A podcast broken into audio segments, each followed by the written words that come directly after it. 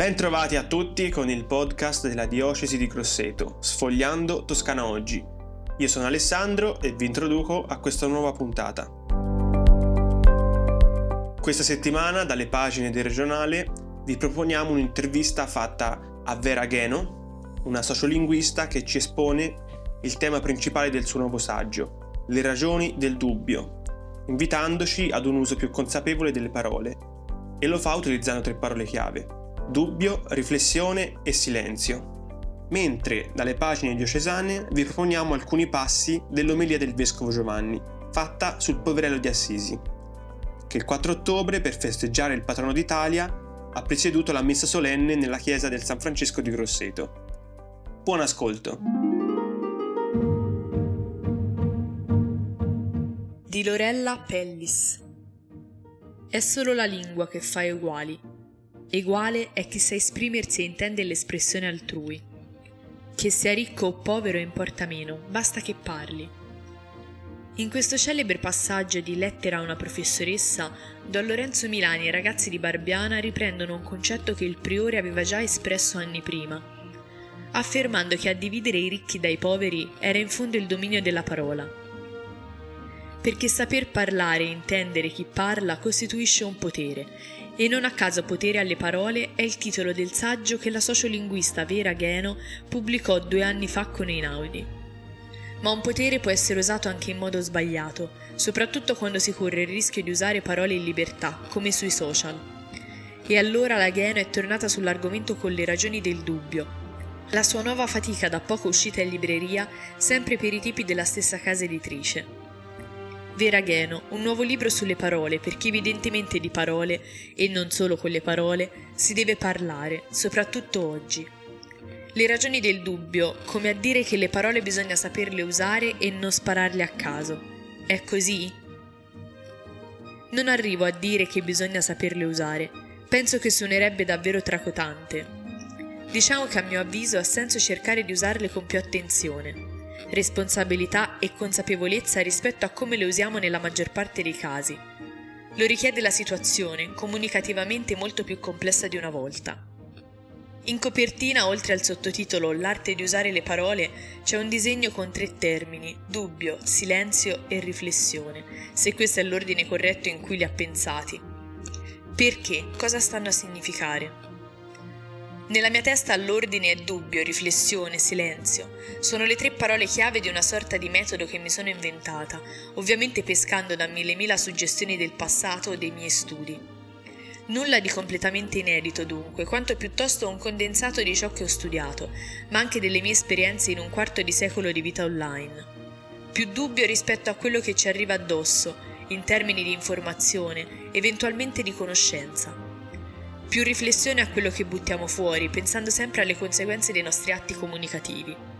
Più silenzio per lasciare spazio al dubbio e alla riflessione, per evitare di parlare e scrivere per fare atto di presenza.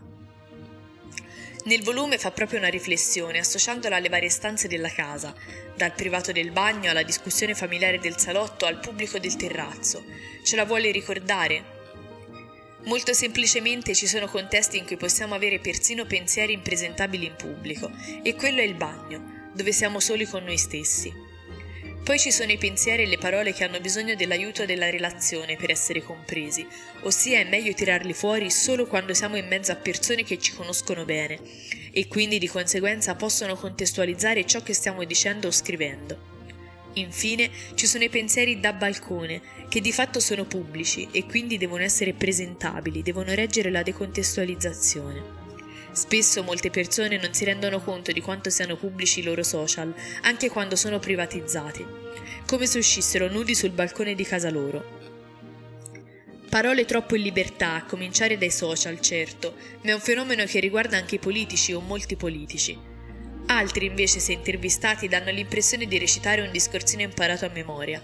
Ma siamo davvero caduti così in basso e perché?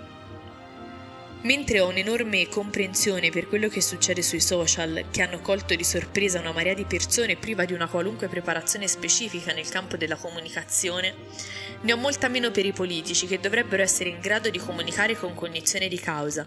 E invece penso che in molti casi la volontà performativa e manipolatoria prevalga sulla generatività. Lo notava anni fa l'immenso Guglielmo Minervini nel suo laboratorio politico pugliese. Lo si nota benissimo anche oggi. Forse i politici in molti casi dimenticano di essere al servizio della polis e non viceversa. In termini generali, secondo lei, l'italiano odierno è in salute oppure no? Direi di sì, dato che è parlato da 60 milioni di persone in patria, svariati milioni all'estero per questioni identitarie e culturali e si dimostra capace di rinnovarsi e aggiornarsi con la giusta velocità.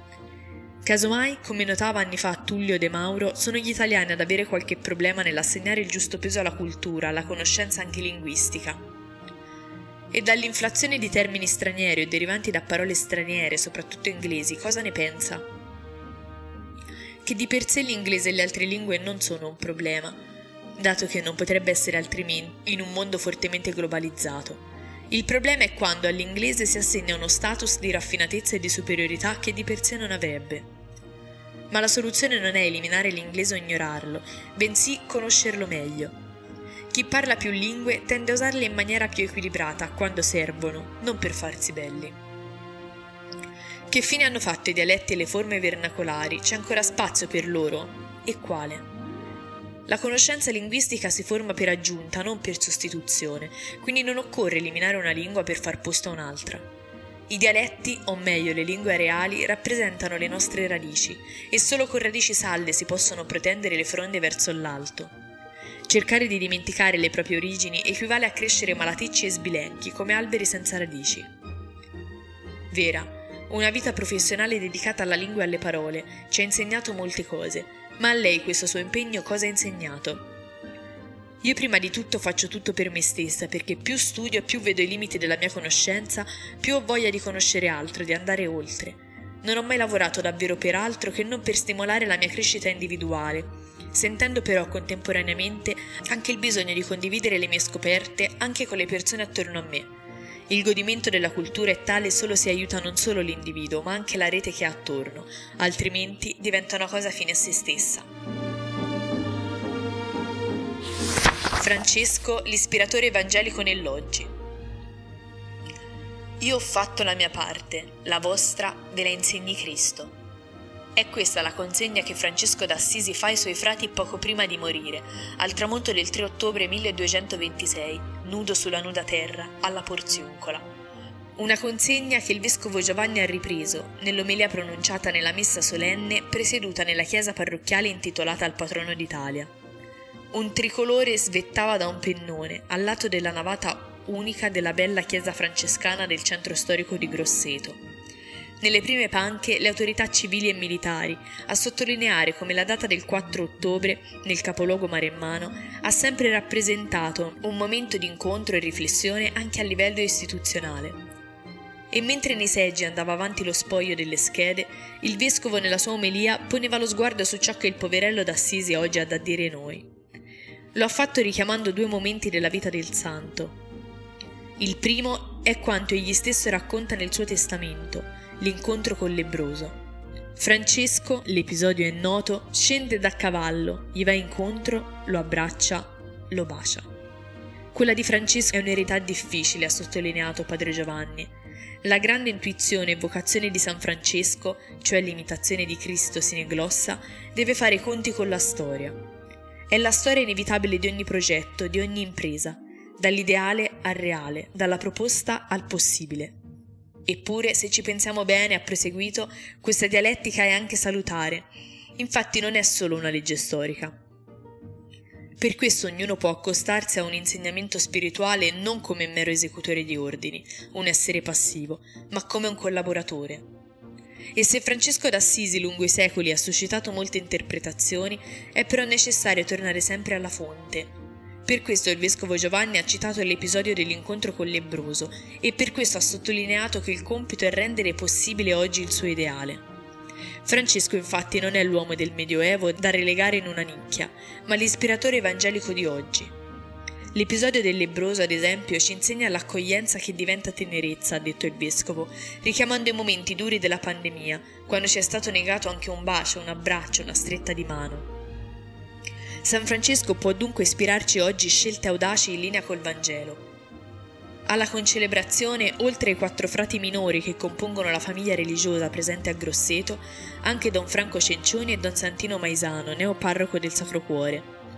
Tanti i fedeli a partire dai bambini del catechismo e dai piccoli accolti dalle suore di Santa Elisabetta di Via Bassi, segno di quei minori di cui Francesco ha desiderato incarnare il senso e il valore, nella serata del 3 ottobre, intanto, la comunità francescana presente in diocesi si è ritrovata con tanti altri fedeli, i due vescovi, Giovanni e l'emerito Rodolfo, entrambi francescani, per celebrare il transito, ovvero il ricordo dell'incontro di Francesco con sorella morte. E finisce qui la puntata di Toscana Oggi. Vi ringraziamo per il vostro ascolto e ringraziamo anche Laura Pettini per la voce, Alessandro Maffei per il montaggio e Michela Giannini per le grafiche. Alla prossima settimana!